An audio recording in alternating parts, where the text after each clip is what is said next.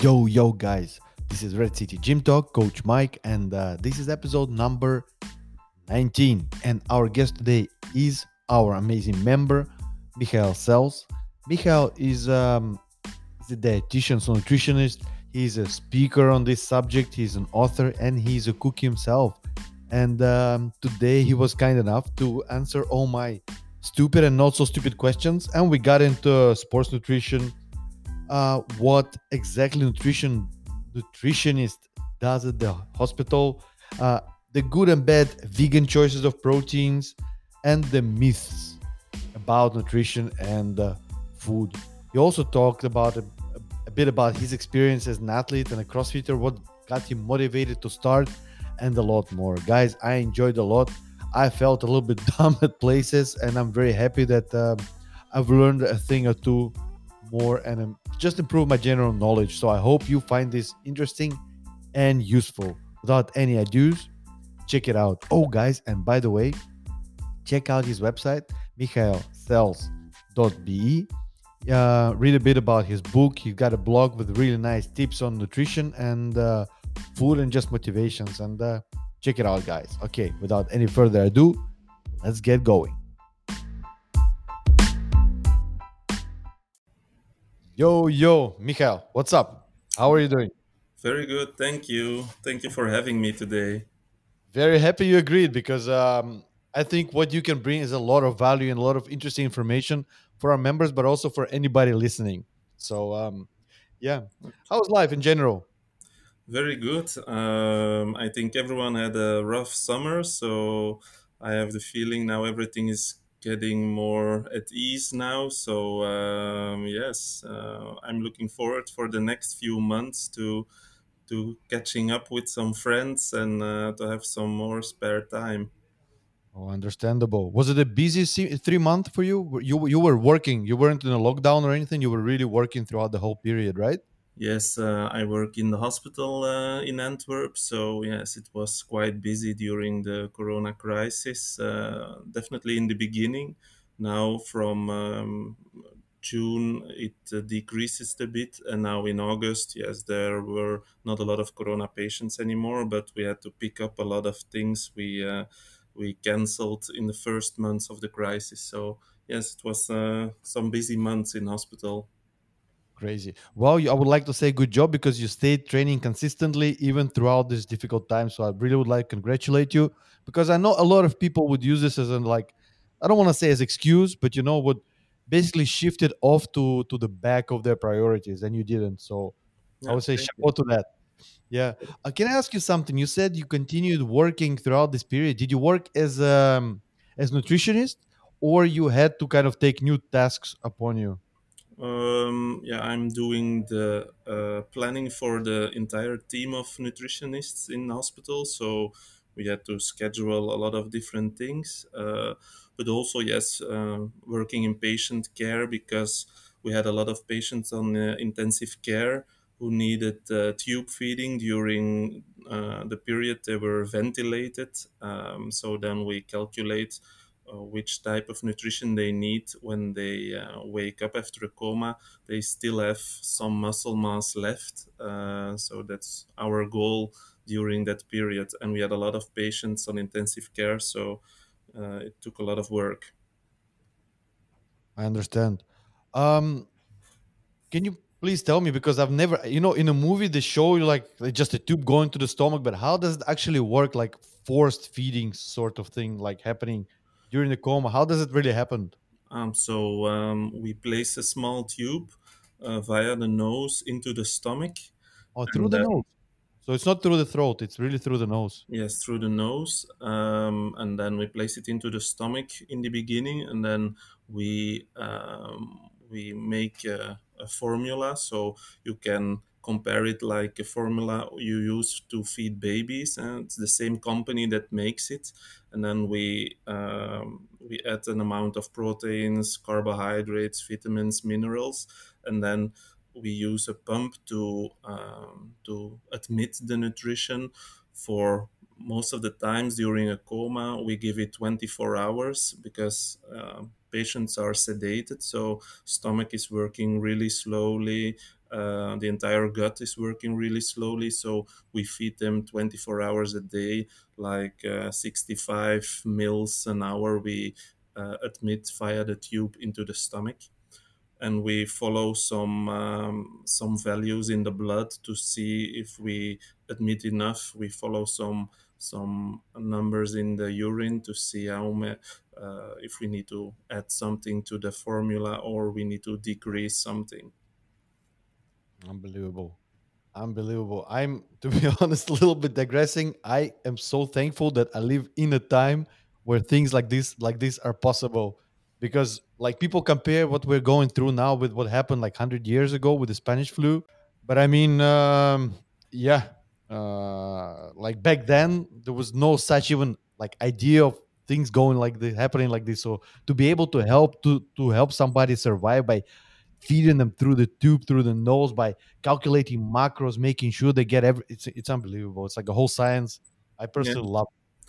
we are not curing the patient with uh, with the nutrition with clinical nutrition but we will keep him as fit as possible during the therapy so when he wakes up after his stay on intensive care he can recover quickly and he can hopefully use his uh, leftover muscle mass uh, on a short time because yeah a lot of patients lose a lot of muscle mass, a lot of weight uh, during their stay on intensive care. So that's our main goal um, during a coma. I understand, and uh, you know I've heard a lot of. There is so much misinformation with what happened, but um, one of the things that I heard is people during corona not only even not even during the coma but also just during the heavy intensive period of sickness lose so much muscle mass like because that's what this virus targets like it, it breaks down the t- muscle tissue is it true Uh, it's in general, yes. When uh, in general, if we look at the people staying on intensive care, they all lose a lot of muscle mass and a lot of weight because they are in a catabolic state where your body needs a lot of uh, uh, nutrition and not everything we admit to the patient, uh, not every calorie, carbohydrate, protein is used to feed the the body tissue. So um, it's not easy to feed them well. So there is, a lot of uh, science going on to check how we can do it. So the first day to to uh, say something new, uh, the first days on intensive care, we don't hit the the calorie need, but we all uh, already try to target the protein needs the first days on intensive care. And after a few days, we also uh, try to cover the need of calories because there are some studies who showed if you give too many calories in the acute state um, then it can be harmful for our patients because um, yeah, the body needs to focus on healing and if you overfeed a patient it can be uh, worse than not feeding a patient enough calories the first day. But for protein, it's different. We give patients a lot of protein on intensive care because yeah we want to preserve um, all the muscle mass and even then they lose a lot of muscle mass during their stay on intensive care. I understand. And also i heard that even though muscles being broken down the fat even if somebody's overweight the fat is not used during the corona so that's like the like the really negative thing that like even when you're sick you even don't like lose good weight you lose bad weight. And bad weight i mean like the muscles. Yeah we see it on different populations as well like in cancer population it's the same the I see a lot of cancer patients as well in hospital, and sometimes they tell me like, "Oh, the the only good thing about uh, my cancer diagnosis is the fact I lost a lot of weight because I was overweight uh, my entire life." But the weight they lose um, due to the cancer, it's a lot of times it's uh, it's body cell mass, it's muscle mass. So it's uh, even then it's difficult to lose fat mass. goddamn fat Yeah. and uh Michael, are you like a little bit about you are you from antwerp or were you born in antwerp um, in a little town next to it uh, in Lier. So um, okay um, I lived my entire life in in that area. and I moved to Antwerp uh, due to my work uh, in the hospital here. And do you like it? Uh, do you like Antwerp more than Lier, or you're like kind of okay? I have to, I have to survive through this, but like a smaller town is more fun. No, I like the buzz of a bigger city. When you go out, there is always something going on. Uh, it's it's easy to to uh, to have a good time in a city. In a small town, it's difficult to uh, you have to plan more to see people to to have a fun time. So I like uh, my time in Antwerp. But also a lot more temptations, and also nutritional temptations. Yeah, that's true. But also, yeah, you can explore a bit. Huh? I think uh, you have some very nice restaurants with some uh, some local food from from different countries. Uh, it's difficult to find it in uh, in a small town. You find the the Italian restaurant and the Chinese restaurant, but uh, if you want to eat something Ethiopian, for example, yeah, you can find it in Antwerp, but it's difficult to find it somewhere else. Okay. And what is your favorite restaurant in Antwerp? Oh, it's difficult to say. Um, I like the the new one uh, nearby. Um, it's not really uh, uh, nearby CrossFit. The the uh, Camion. It's fun to go there. They uh, are very creative with a lot of vegetables. Um, they serve it on a different way. I like it very much, and it's it's a good restaurant to do it uh, on a weekday. I think it's not like fine dining, but now the new in the Handelsbeurs, that's really fine dining, um, and That's near the station.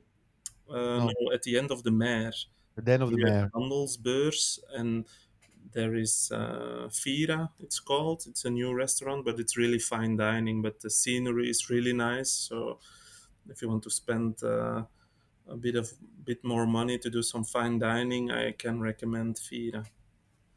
What what if you had to choose street food or really fine dining? Mm, But like fantastic street food. I'm not talking about some cheap cheap burger. I'm speaking of good. There are sometimes really quality street food available. oh, I like the uh, I like being for a while uh, in a restaurant and, and, and at a table. I like to dine for a few hours. I think it's uh, yeah you can have different conversations with people. Uh, you connect you connect on a different level. So I really like uh, uh, going for fine dining, but uh, yeah, not to do it twice a week. eh? But some really quality street food can be indeed very good. You have a good uh, fish street food at the Cathedral. I don't remember the name, but it's in, I think Fish a Gogo, and it's like really fish a la plancha on different uh, different types of seafood.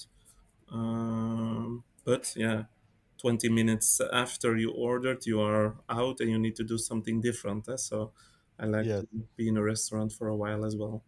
Okay, very nice. So you're a social human. Yeah. and uh Mikhail, how did you get into nutrition? I'm I'm sure you weren't like born instantly and like your say first word was nutrition. So Yeah. how did how did you get into this? Uh, my grandparents they owned for a lot of years a small restaurant uh, in the Kempen. So uh, as a kid, I spent a lot of time uh, in the restaurant, uh, uh, working a bit in the kitchen or just just being there. My parents worked there in the weekend as well, so.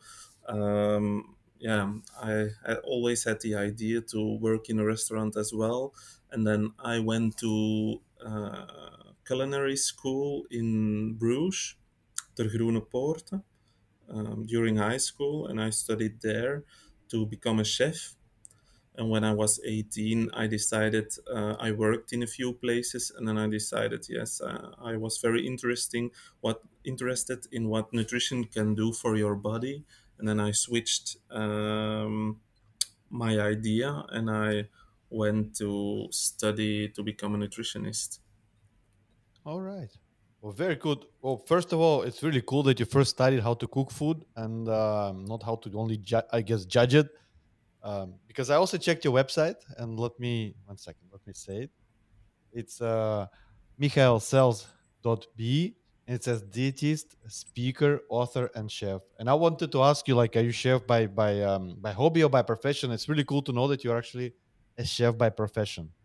Yeah, I think it's a fun combination because, um, yeah, if you are, are only focused on um, on on um, like this type of uh, vitamin you need, or you need this amount of protein, but you need to make it uh, tasty as well and fun to do because nutrition is more than only different values. Uh, in hospital, it's it's only about the numbers, but I think outside of hospital, it's more about yeah uh, eating well and eating a tasty dish and enjoying uh, a good dish together with friends and also uh, making healthy choices and to combine that too uh, i like it a lot Very cool. And I also think it's impressive that you became like a head dietitian of uh, like University Hospital from Antwerp. It's not something I'm, I'm pretty sure you had to work hard to get there. I don't think this is a position that's being handed out just out of like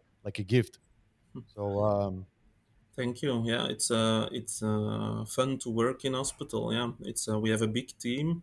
It's a team of uh, 23 uh, dietitians, uh, all specialized in a different area of uh, of nutritional care. Some colleagues are specialized in diabetes care or um, for oncology or for uh, intensive care or uh, children. Uh, so yeah, everyone has the opportunity to specialize in a different area um, and to to work together with with this team. It's really fun to do. Yeah. And what is the biggest challenge of work? Because what, what I, I'll, I'll try to elaborate. So because everybody's doing different direction and that's different, I guess, different studies. You you kind of everybody has a little bit of their own theory on things. Like how do you come to conclusions together? Because uh, my biggest problem with nutrition at the moment is there is too much information, and this too much information creates too much misinformation, and a lot of people just go crazy because like in if you would think logically like you wouldn't even need to go to the dietitian because all the information is online and still you guys are really important and you you have a lot of work. So um how how, how do you like decide which information is the correct one? Nutritional science is a quite young uh, discipline in science, um, and that's why uh, it was in the beginning of uh, of nutritional science. They did it like they investigated the effect of uh, new uh, drugs, and they they took a group of people and they admitted uh, specific drug and another group they give a placebo. And then they see if there is there a difference uh, in the effect on the different groups. And they did the same with nutrition. So for example like omega-3 um, they took 50 people and they had to uh, take some omega-3 and a different group uh, took something else and they saw okay it's a benef- it's beneficial to take the omega-3 for uh, heart disease but then uh, afterwards, they saw, yeah, we don't eat omega 3. Uh, we eat like um, fatty fish. And fatty fish, you find omega 3 omega 3 in fatty fish. So they redid uh, the studies with uh, fish. And then they saw, yes, the proof of the beneficial proof was lower because, uh, yeah, not every fish is the same. Not everyone is eating the same amount of fish every day or every week. So it was um, more difficult to prove um, the beneficial effect. But then afterwards, yeah, even then uh, we don't eat only uh, fatty fish. Uh, you you have a like a Mediterranean lifestyle, for example, and in the Mediterranean lifestyle, you find a lot of oil, olive oil and fatty fish. So uh, that made it even more difficult to have a um, a good opinion about what's proven to be beneficial and what's not proven. So that's why there is a lot of um, different arguments, and I think some people uh, are too focused on um, just um, simple elements like only omega 3 or only vitamin C or only protein and not over not uh, taking into account the entire uh, eating habits. What do you choose for breakfast, for lunch, to eat in between? And I think um, if you watch the the studies publi- published the last five to ten years, they are more focused on uh, on the eating pattern. So I think it's uh, it's getting more clear for everyone. But yeah, there will be hypes um, every day, a different one. And now it's the intermittent fasting, and two to three years ago, everyone was uh, making granola eh, to eat in the morning, and now during the intermittent fasting, everyone is skipping breakfast again. So yeah, then I can imagine it's difficult to see uh, what to do and to to believe, uh, to know what to believe. Absolutely, absolutely, and and um, like in CrossFit in general, if you look, there is a pyramid of um, fitness in CrossFit, and the base of it is nutrition. Yeah, And um, we try to guide our members as much as possible with nutrition, but um, like I, I have some things which I know from experience work. Like for example, keeping if you would like to lose weight, you should take less calories than you burn. It's just basic things. But then it's still not so simple. Uh, so a little bit later, I would like to go with you th- over some myths in nutrition, maybe debunk them, maybe say, okay, it's not a myth, it's truth. Um, but I would like to say, how, how did you start with CrossFit with us? So this is for later. I'm sorry, I'm jumping through from one to another. But I would like to first get to CrossFit. So how do we? How did you start? Why did you decide to start with us? yeah. It's a fun story, I think. Um, I went to Tomorrowland a few years ago, and on Tomorrowland, uh, have you been to Tomorrowland? Oh yeah, my favorite festival. Ah, okay. So there were a lot of well trained people there. And I thought if I want to go to uh, Tomorrowland, Tomorrowland again next year, I need to train more. I need to do something to uh, to increase my muscle mass. I want to uh, I want to do uh, to be more active. And then uh, two days after Tomorrowland, I uh, I made my appointment at Red City All right, cool, cool. And um, so far, are you happy with the results? Yes, but if I uh, if I'm uh, honest, I'm not. Uh, I'm more like a healthy lifestyle uh, sport guy than than uh, than a pro sporter or than a perform sporter. I think it's important to know which uh, type of sporter you are. I I met a lot of other people at CrossFit, and I think it's yeah, it's fun to see that everyone has his own goals and his own reason to uh, to be active. Um, but for me, in general, it's it's uh, something to maintain a healthy lifestyle, not to become the next uh, um, fitness model. But it can be fun to to have some. Uh, some something to show when you are on the beach. I think Absolutely, I agree with you. Aesthetics are very important. And what is your biggest challenge so far? What has been your biggest challenge in training in CrossFit? Oh, um, my mobility is not uh, was was my biggest challenge in the beginning. Uh, had to work a lot on it, uh, but you, I can see it improve uh, over the months. So um, that's fun to see that you make progress in uh, in a certain area. Um, yeah, and like the weightlifting uh, parts, I didn't do it before I did CrossFit. It was the first time for me to uh, to really work with a barbell, so um, that was totally new for me. Uh, so it was challenging in the beginning. Yeah, Very good. Well, I can confirm that your mobility got in a lot better, a lot, a lot, a lot. I even compliment you during the workouts, and also your movements are very nice. So I'm I'm personally very happy with how you progress. thank you. And uh, what are you most proud of in your training? Oh, um, I'm always proud um when I if I did a lot of uh, visits at Red at uh, CrossFit. So um, I'm always happy at the end of the week uh, when I open the app and I see, okay, this week I've been there uh, three, four times. Then I'm really proud uh, because I think you know that's an important aspect of being active is being active on a, a, yeah, frequent level and not only uh, being active uh, one day a week and going uh, all out, but being consistent. And I think I'm being quite consistent in my training now. So, yes, uh, I'm proud of that.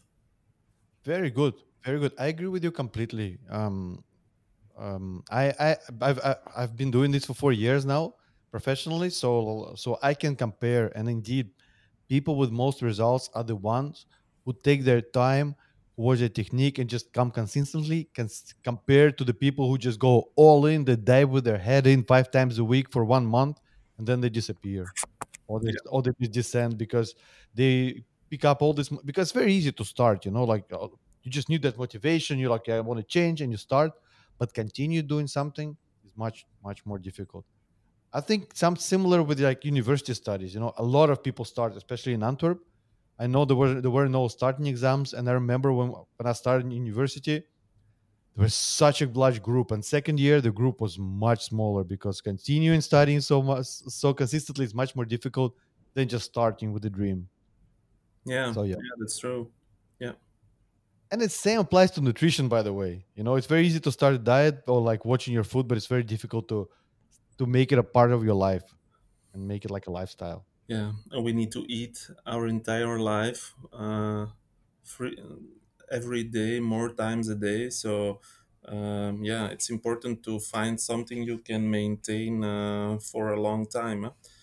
and that's the thing in nutrition indeed Uh, you see a lot of people shouting you need to uh, drink matcha tea every day and people buy a bucket of matcha and they drink it for two weeks and then afterwards uh, people don't like it anymore and they change so yeah try to find something you can do consistently uh, in training and in nutrition uh, can be an important advice so what is the most common nutrition advice that you have like have to give yeah, I think uh, put a realistic goal. Um, if it seems too good to be true, it probably is, and it's the same. It's with nutrition. Uh, it is like that. huh? If something is promising you uh, doubling your muscle mass or losing fifty kilograms uh, in two months, yeah, you need to be careful because there is probably something uh, fishy about it. huh? Um, yeah and try to find something that is working for you for your daily schedule if you are uh, very busy in the morning do you have time to to um, to cook your own meals uh, um, yeah try to find something easy and i always well, i don't know if you know the figures but if we uh, look at uh, people in Belgium, only 10% of, uh, of people in Belgium are eating uh, enough uh, the amount of vegetables they should eat. And for fruit, uh, it's, it's also less than 10% of the people eating uh, the amount of fruit they should eat every day. So I think it can be for a lot of people very beneficial to only uh, start with something easy as that, uh, like eat uh, a piece of fruit every day, seven days a week. Uh, for a lot of people, that's uh, that can be a good start of a, of a healthier lifestyle. Or um, try to eat in two meals a day vegetables, because for a lot of people they only eat vegetables in one meal a day. So try to do two meals a day where you can find some vegetables inside. uh, um, because I think that advice is also you add something more. Uh, a lot of dietary advice it's about uh, leaving something, eating less sugar, less dairy, less meat, less fat. Uh, but yeah, you see in the last years. Um, people in Belgium are not getting healthier. People in the world are not getting healthier uh, on nutrition. Um, so try to focus on things you can eat more of. uh, eat more fruit, more vegetables. It's uh, uh, it's fun to do because you are uh, not restrictive for yourself and it's easy.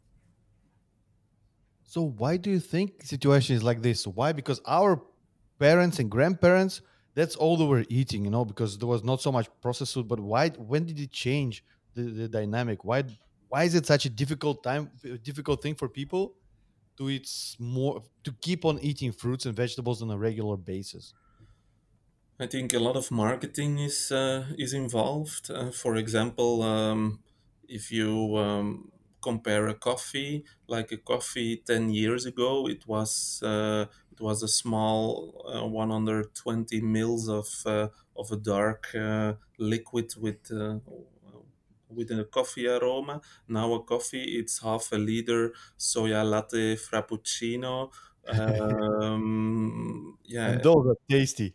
yeah, indeed. Um, a lot of people like it. They are tasty, but you cannot compare it. And it's not the same coffee anymore. So, um, if you uh, ten years ago people took one coffee in the morning, and now people who take uh, the train to Brussels take take a soya latte frappuccino in the in the central station. Yeah, then it's difficult to to not gain in weight. So.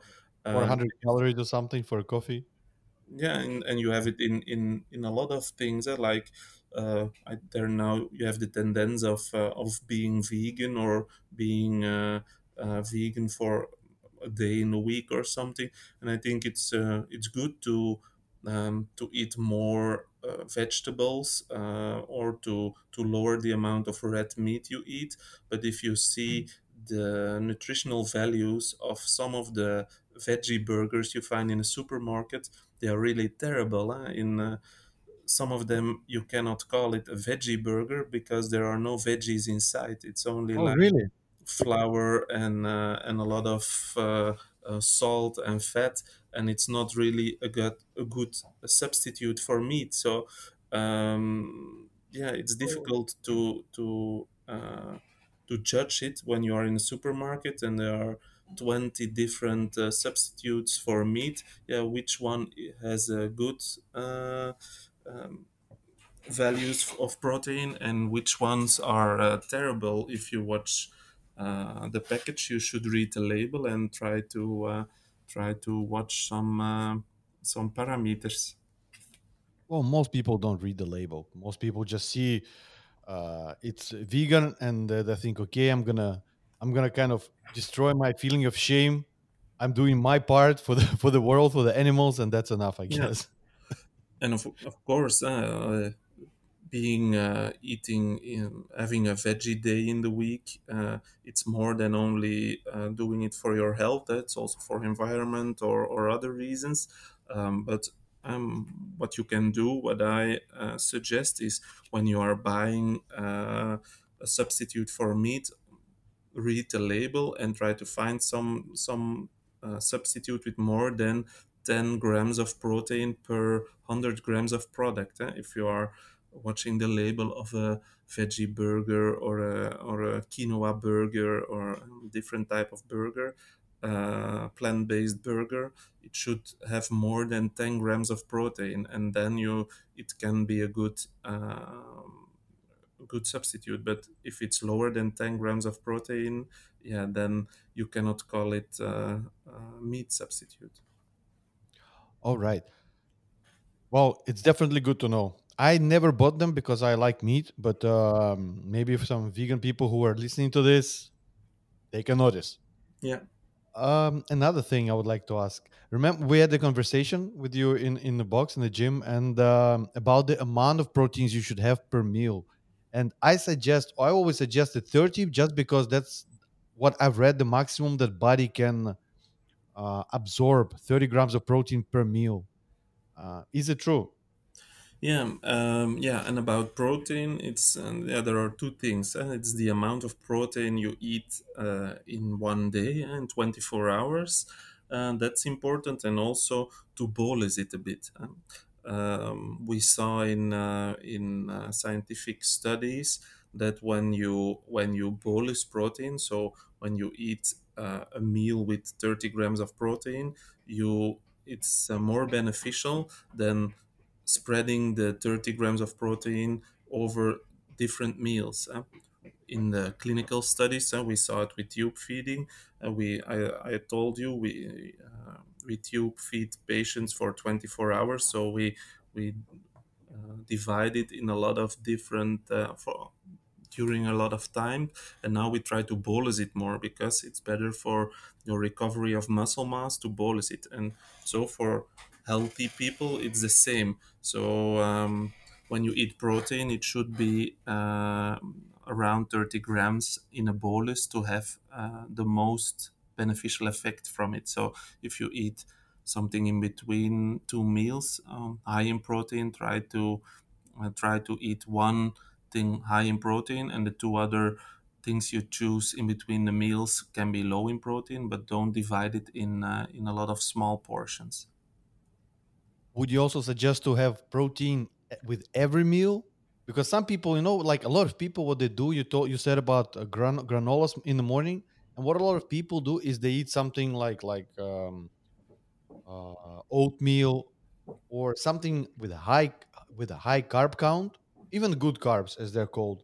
yeah But uh, many people, for example, skip uh, proteins in the morning. Is is it? Would would you suggest for everybody to to to keep it, or it's okay?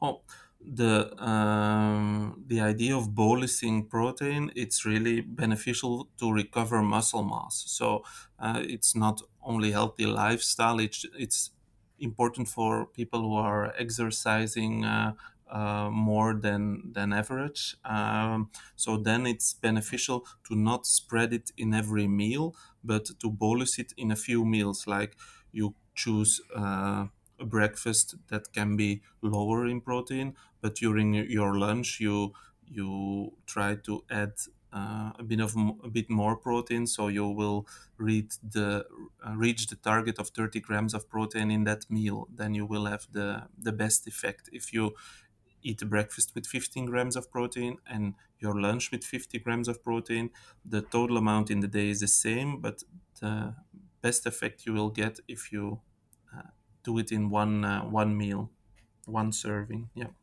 When you count proteins, do you count it from one source? For example, if you eat some chicken and I don't know bu- buckwheat, in buckwheat there's a little bit of proteins, maybe like three four grams, and then in the chicken there's like 22 grams per hundred Yeah. gram. Would you count it together, or would you like really focus on the counting proteins from the um, high protein You can count it together. It's the total amount in one meal, so you can cal- you can uh, add the proteins you find in a, in a slice of bread as well. Even even it's uh, more carbs than uh, than protein, but it's the total amount of proteins you find in one meal. If you eat only plant-based proteins, you should add twenty percent um, because the the quality of the protein is different um, in plant-based proteins than in uh, than in animal-based proteins. So then you should add twenty percent to your uh, daily needs. Very cool that you mentioned it. You know, I wanted to ask something. You know, there is this famous documentary on Netflix. I don't remember the name, but basically they're saying that uh, the um, the plant based proteins are even better than the, the animal proteins. What is your stance on that? So if you watch pro- if you uh, investigate some proteins, you see proteins are made of amino acids, and amino acids you need to to build muscle mass. um, and some of the amino acids you your body cannot um, make it um, without eating them so they are essential uh, amino acids so you should eat them to um, to build them into your muscles um, and in some uh, plant-based food you find uh, the essential amino acids but in other plant-based protein food you cannot find it so then you need to mix uh, different sources of protein to have them all in your um, in your meal. So if you choose proteins from uh, animal products, you always find all the uh, essential amino acids. So it's possible to have a balanced plant-based um, eating habits with everything inside, but you need to calculate more because you eat to you have to uh, have a higher intake of plant-based proteins and you need to um, supervise that there are all the essential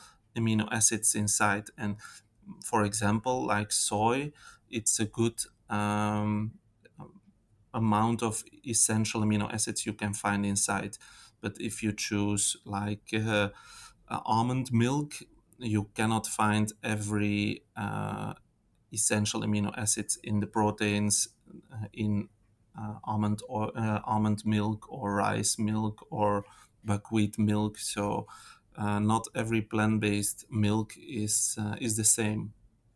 I never understood, you know, the plant-based milk. I mean, I mean, like first of all, nuts have no nipples, you know. So how do you milk it? Yeah. so, uh, how, how is it made? The like I, I never understood it. You know, I thought it was just sweetened water with the taste of, for example, almonds. I never understood the um, the value behind it. They also dump lots of sugars in it, and they sell it as a healthy choice. But is it? Some of them they are um, high in sugar, but you can find if you if you compare some different brands, you will find some without uh, sugar inside. So how they make it, it's just you can do it on your own at home as well. Eh?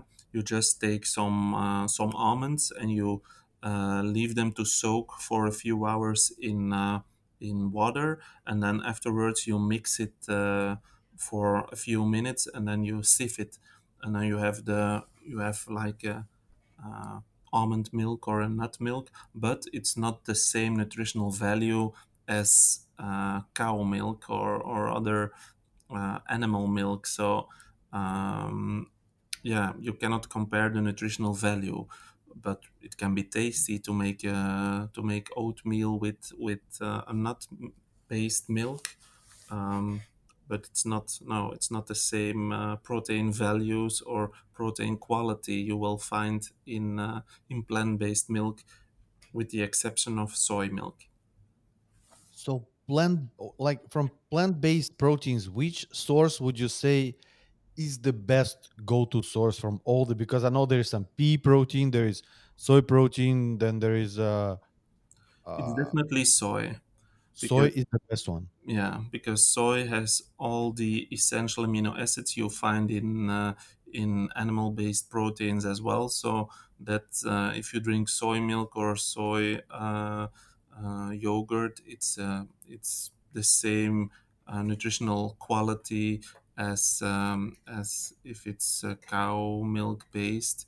Um, if it's nut based, yeah, no, then it's not the same nutritional quality, but yeah, it can be very tasty to to mix it up huh, and to to change from time to time. But if you do it um, for a long time, if you say from this day on, I will never uh, drink cow milk anymore, and I will choose a plant-based milk, I would suggest choosing uh, soy from time to time uh, is a good idea.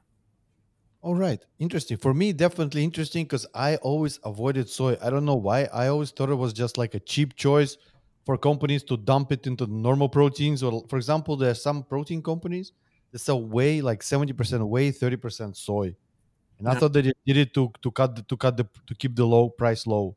So it's for me, Well, it's mind opening. but the whey protein, it's not plant-based, huh? so Um, if you choose plant-based, yeah, then then um, then soy is a very good option. Yeah. All right, very interested to know. Thanks. Um, I, there are some things I would like to also discuss about, as I said, myths. First of all, drinking two liters a day is it a myth or it's a must? Um, Two liter of water, of course, not yeah. beer. Uh, uh, if you are training a lot, it's a must. Um, there are definitely uh, some good quality research showing that be that not drinking enough of water or being um, dehydrated a bit uh, can um, lower your performance. So yeah, it's important to drink during training, after training, and have a high amount of uh, uh, water during the day. Yeah, definitely if you are uh, training a lot. Yeah. All right, another myth: calories in, calories out. This is all that matters when it comes to weight loss. Um, You know yes. what I mean? Like creating deficit, basically. Yeah, you have to create a deficit to lose weight, indeed. Um, of course, we like you to create a deficit on a healthy way. yeah. Um, but if you eat like uh, two, uh, two Magnum ice creams a day and you are not eating anything else, you will lose weight. And because yeah, you are eating a low amount of calories, but we would like to do it more on a on a healthy way um, so you can maintain it as well so i think for a lot of people just eating more fruit more vegetables will uh, will do it for them yeah All right. Very nice. Um, high fat fo- high fat foods are unhealthy. uh, True or false? No, not really. Um, it's difficult if you want to lose weight, then it's difficult to do it on a high fat diet and because one gram of fat will give you 9 ki- uh, kcals a gram, um, and carbohydrates and protein only give you 4 kcals a gram. So if you have a high fat intake, it's difficult to create the energy deficit. Um, but for a lot of people, yeah they don't want to lose weight. They don't need to lose weight. They want to gain muscle mass for example or just maintain the same body weight. And then you can have a high fatty food as well eh, but try to find some healthy fats. Like uh, we talked about nuts. And nuts is a good example of um, high fat food that it's uh, that's very healthy to have. But if you eat a lot of nuts yeah and you want to lose a bit of weight uh, it's more difficult yeah So imagine if you had to, to, to choose between two micronutrients. For example, pro, for, for, for an athlete, somebody training, would it be better to eat take enough proteins and fats or proteins and carbs? If you are a performance sporter, I would focus on the carbs and the protein because carbs are important uh, as well to to have a, a good performance. eh. So if you are really training to to uh, go on the Mont Ventoux, for example, or to do a triathlon or uh, uh, do a high performance. Uh, sport, then it's important to to have some advice about carbs as well and to see how you can do some carb loading before you start your um, your exercise and how to recover well. And then it's important to uh, to talk about carbs and not uh, not to talk about fats. Uh, it's not so important uh, for right. those people. Because there's a whole diet based on like carb, carb, carb, carbless diets. Our mayor, uh, Bart de Wever, uh, start to look very Yeah, slim due to that. yeah. So that's what I was wondering. But that's um, yeah, that's not to have a, a that's not with the uh, the idea of of being a top athlete or that's just to lose weight eh? and we see a lot of people cutting carbs to lose weight um, but at the end they do the same and they just uh, create a deficit and then they lose weight the only thing about cutting carbs is that it's difficult to maintain for a long time eh? we see a lot of people like eating um, a lunch without carbs, only eating uh, some salad with a bit of protein. But then it's difficult to not uh, feeling hungry a few hours later and not eating uh, a big piece of chocolate cake two hours after. So if you have a balanced lunch, for example, and you find some carbs, some protein um, inside, uh, some fat inside, then you can hopefully maintain your healthy diet throughout the day. Thanks. Now, breakfast is it the most important meal of the day?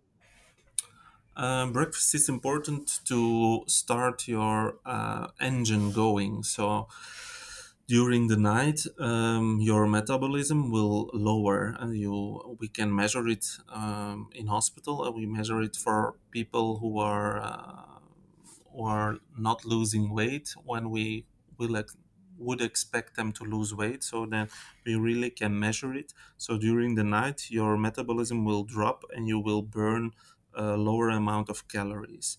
In the morning, the lower metabolism will continue if you are not eating breakfast or not exercising. You will uh, you can start your your metabolic engine in your body uh, via eating uh, breakfast or exercising. So uh, that's why exercising um, in the morning can be a good idea, or uh, having a breakfast can be a good idea to uh, to have a good body weight. So for fat loss, you would say skip the breakfast, train in the morning, and that would uh, that would improve your cha- like your calories burned. but it's um, that's difficult. Eh? I would say uh, first uh, train without a breakfast and then eat a small breakfast afterwards. Um, because skipping an entire meal it's it's uh, not a good idea because it's difficult to uh, to maintain for a long time. So if you train in the morning, first train, then have a breakfast. If you don't train in the morning, have a breakfast. So you're not a fan of intermittent fasting. No, because a lot of people are skipping breakfast and eating eight hours a day, for example, and they eat uh, from noon until eight in the evening and they just skip breakfast. And for example, your Big Mac menu, it's not uh, a better choice if you eat it in three in the afternoon instead of 11 in the evening. Uh, if it's uh, if it's unhealthy fast food, it will stay unhealthy fast food even if you eat it uh, during the eight hours you are allowed to eat.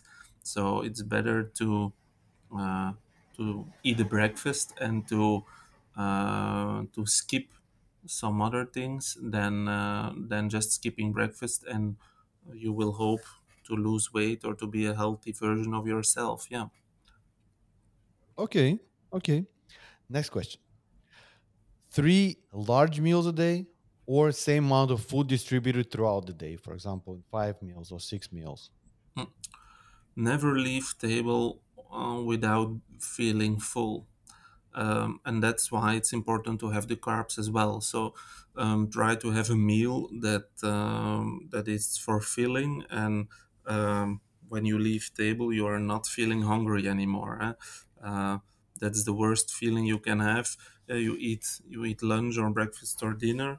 Um, you you leave something out uh, you try to eat a lower amount of carbohydrates for example and you have to leave table without feeling fulfilled. So no try to have a decent meal three times a day um, so you can uh, you feel full the few hours after. And because if you don't feel full after your meal it's difficult to uh, to make healthy choices in the hours afterwards.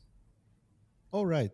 I have a question. Like, I think it's more a psychological thing. I have read, and it works for me, Mhm. that if you, for example, feel you, you have eaten and you still feel like you could eat more, then if you wait like around 10 minutes, then the feeling goes away because apparently this uh, stomach stomach has a slow reaction sending the information to your brain that you have eaten. Is it true or it's also a myth? No, that's true. That's true. Yes, um, you need a few minutes and ten to fifteen minutes to to receive the signals of um, of feeling full. Yes, so that's why it can be important to to eat slowly eh, and to to pause a bit in between. Uh, um, for example, you take uh, now in summer and my lunch for today, for example, it was a gazpacho, and then after my cup of gazpacho. I waited a bit. I read a bit uh, in the newspaper, and then I ate my lunch uh, because then it's more easy to to stop on the level when you are full and not overeating. But uh, at the end of the meal, you should feel uh, satisfied. All right. Okay, very interesting. Do you do you like still read the old school classic newspaper, the paper one? Yes, I read it in hospital, so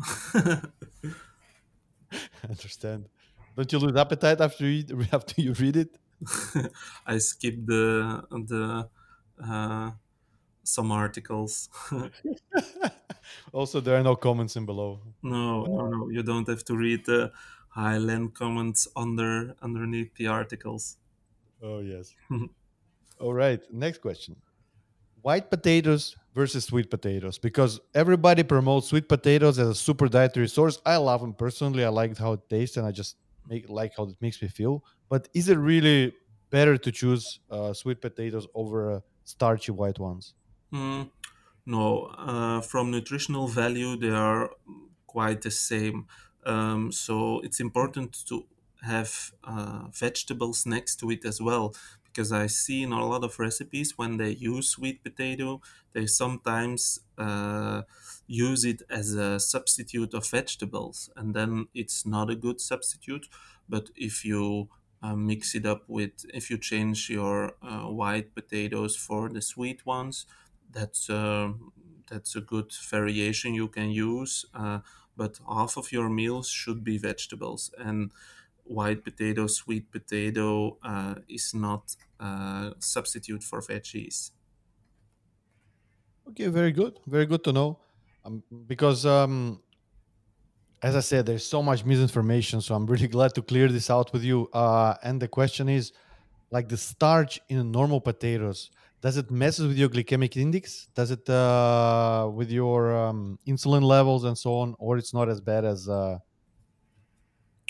Um, for potatoes, it's not um, it's not so bad. Uh, it's the amount you eat from it. Uh, we see like if you compare a meal uh, with uh, potatoes with a, a, meal with pasta, for example, we see a lot of pe- of people eating uh, a higher amount of carbs when you eat pasta. So um, that's more difficult to do and then we see a higher level of, uh, of glucose in the blood and a higher level of insulin you need to lower the, the glucose. But if you um, no it's it's okay to do it try to uh, not eat more than uh, a quarter of your meal uh, for your carbs for potatoes for pasta for rice and I know for pasta it's difficult to do. You can make a pasta sauce with a lot of veggies, with uh, with low fat meat or with some fish. But mm, when you start your meal with an entire plate of pasta, for example, yeah, it's difficult to have it uh, have a good balanced meal. Okay, okay. Is guacamole the holy grail of uh, healthy nutrition? For the environment, it's not so good. Uh, I don't know if you uh, read some things about it, but uh, No. for the for our environment, uh, avocado uh, is not so so good because the way they uh, they yeah, they ship it and they plant it. Uh, for nutritional view, um, if you eat it as a vegetable, yeah, it's high. It's high in calories. If you want to lose weight, mm, don't eat more than um, than one avocado a week. Uh, try to not eat more than a quarter of an avocado in one meal. If you are not uh, focused on weight loss, then it's then it's uh, healthy to use, and then you can can uh, double the amount. It's okay to eat two avocados a week um, and half an avocado in a meal, but um, for weight loss, it's um, it's not easy to do. Huh? Yeah, but also because you know all the hipster places, all the school trendy shops, everybody uses it. Avocado is like that's why I say holy grail.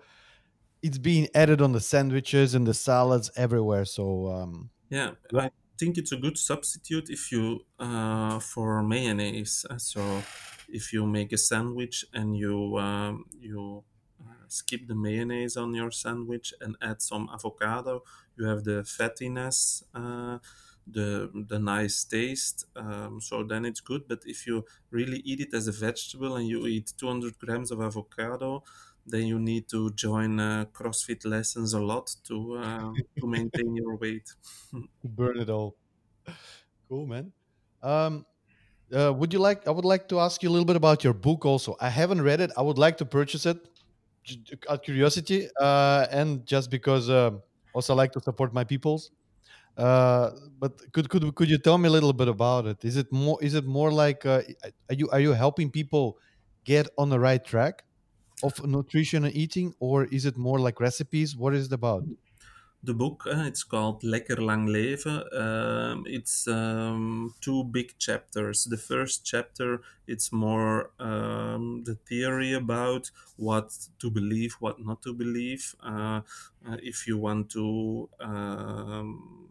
lower weight or if you want to just have a healthy lifestyle, why what should you focus on and what should you not believe and because there are a lot of things written and shouted uh, about nutrition. And the second part of the book, you find recipes. And in the recipes, you see, um, for example, how to add um, veggies in a breakfast, uh, how to uh, yeah, make a healthy lunch uh, on an easy way, and on a tasty way because yeah that's what i like uh, about my book it's uh, yeah my combination of being a chef and, and like to and i like to cook and uh, and i like tasty foods combined with the part how to do it healthy and how to um, find a way that you can maintain it uh, for the rest of your life eh? because yeah we need to eat every day of our life Absolutely. Absolutely. I'm also opening, like I found it on bol.com, Lekker on Lang Leven, and I see all like like amazing reviews. So Mhm. people people who've bought it, they're really happy with it. So that's also another motivation for me to check it out. Ah, Did yeah. it take you long? Did it take it long? Did it did it take you long to write? Um, for about a year, I um, yeah for the recipes, I think it's very important when you use a recipe that it's uh, correct, and if you follow every step, that it's and that the result is as the result in the picture. So I uh, put it a lot of effort in writing the recipes and trying it and uh, and adding something or changing it a bit, so you have a, an easy way to the same result as in the picture. Um, and yeah, the the theory part, the first part, yeah, it's a lot about yeah what to believe, not to believe, the things uh, you read and hear about, hear about in media. So uh, yeah, for about a year I uh, worked on it. And what was the most difficult part Um, for you personally? for me personally, um, I found it difficult to see, um to have an idea about cooking skills in Belgium. Uh, I uh, tested it on a lot of my friends. Uh, if they if it was uh, too easy too difficult to make a recipe because yeah everyone has a different level of uh, cooking experience and i wanted to make a, uh, recipes that were able to to do on an easy way so you can find all the ingredients in in a local supermarket for example i bought a lot i think 95% of the ingredients at albert heijn because i live near to one but uh, you can find them everywhere. Uh, it's easy to do, and that was for me difficult to, yeah, to estimate the the level of cooking experience. But yeah, I see. I also see in the reviews a lot of people sending me pictures of their Lekker Lang Leven creation. So it's uh, yeah, it's fun to see all the reactions. Very nice, very nice. And did you have like a writer's block when you were doing it, or it just went really smoothly the whole writing process? Um, it was really fun to do. No, yeah, it was it was fun to think about it and to experiment and to um, yeah to let it uh, uh, to give it to people to try and to see all the reactions. Uh, no, it was uh, yeah quite smooth process. Very nice. Do you have another book in the planning? Um, we are talking about it, so yeah, maybe next year I can uh, publish Lekker Lang Leven 2, but um, I'm not sure. Uh, it's not. Uh, the process is is going on. All right, all right. And what are the other big plans? Uh, uh, if it's not a secret, I know if something is secret, you don't have to share it now. But if, Hmm. if there is something, wh- what's your next steps? I mean, you have grown tremendously in past two years. I know you for yeah for two years now, um, and you started already at a high position when you were with us. You were the head diet dietitian, head nutritionist at the at the hospital. But now you got a book. You I see you a lot on TV, on uh, on talk shows and everything. So where where do you see yourself, for example, in five years? Um, I think there is um, a lot of interest in nutrition in general now in the general public. Everyone is uh, convinced that it's uh, that nutrition is important to have a healthy life. So I would like to to inform more people, inspire more people uh, via different ways. Uh, in hospital, it's very focused on uh, on disease control and and uh, for ill people, but I also like the part next to my work in hospital, like inspiring people to prevent diseases and to uh, to maintain a healthy lifestyle. Uh, and I will see how it goes. Uh, so maybe someday uh, you will see uh, Michael Sels on a cooking show. Uh, you never know. Maybe your own cooking show. yeah. That would You can great. make one. You can make one on YouTube right now. You know, the it's it's not as difficult anymore. I mean, people Yeah. don't even watch TV mostly, so. Uh, Maybe I should try. Uh, I should try that uh, in a few weeks. Yeah. all right, excellent. If you need help, I'll I'll be glad. I'll gladly help you with what I know. Ah, thanks. All right, Michael, we're gonna round up. It's almost an hour. It time flew by really fast. Thank you very much. Do before we stop, do you have any questions for me? Um, no, not for the moment. Thanks for the talk. It was uh, fun hearing you. Likewise. Thank you very much for what you shared. I wish you a lot of success, a lot of success with your future endeavors. I know that uh, you work very hard and you deserve everything you have. Um, guys, if if you haven't checked it out, check it out. Lekker lang leven. Uh, great book. I'm uh, ordering one right after we hanging up here. And uh, Michael, success with everything. Thank you. Bye. Take care.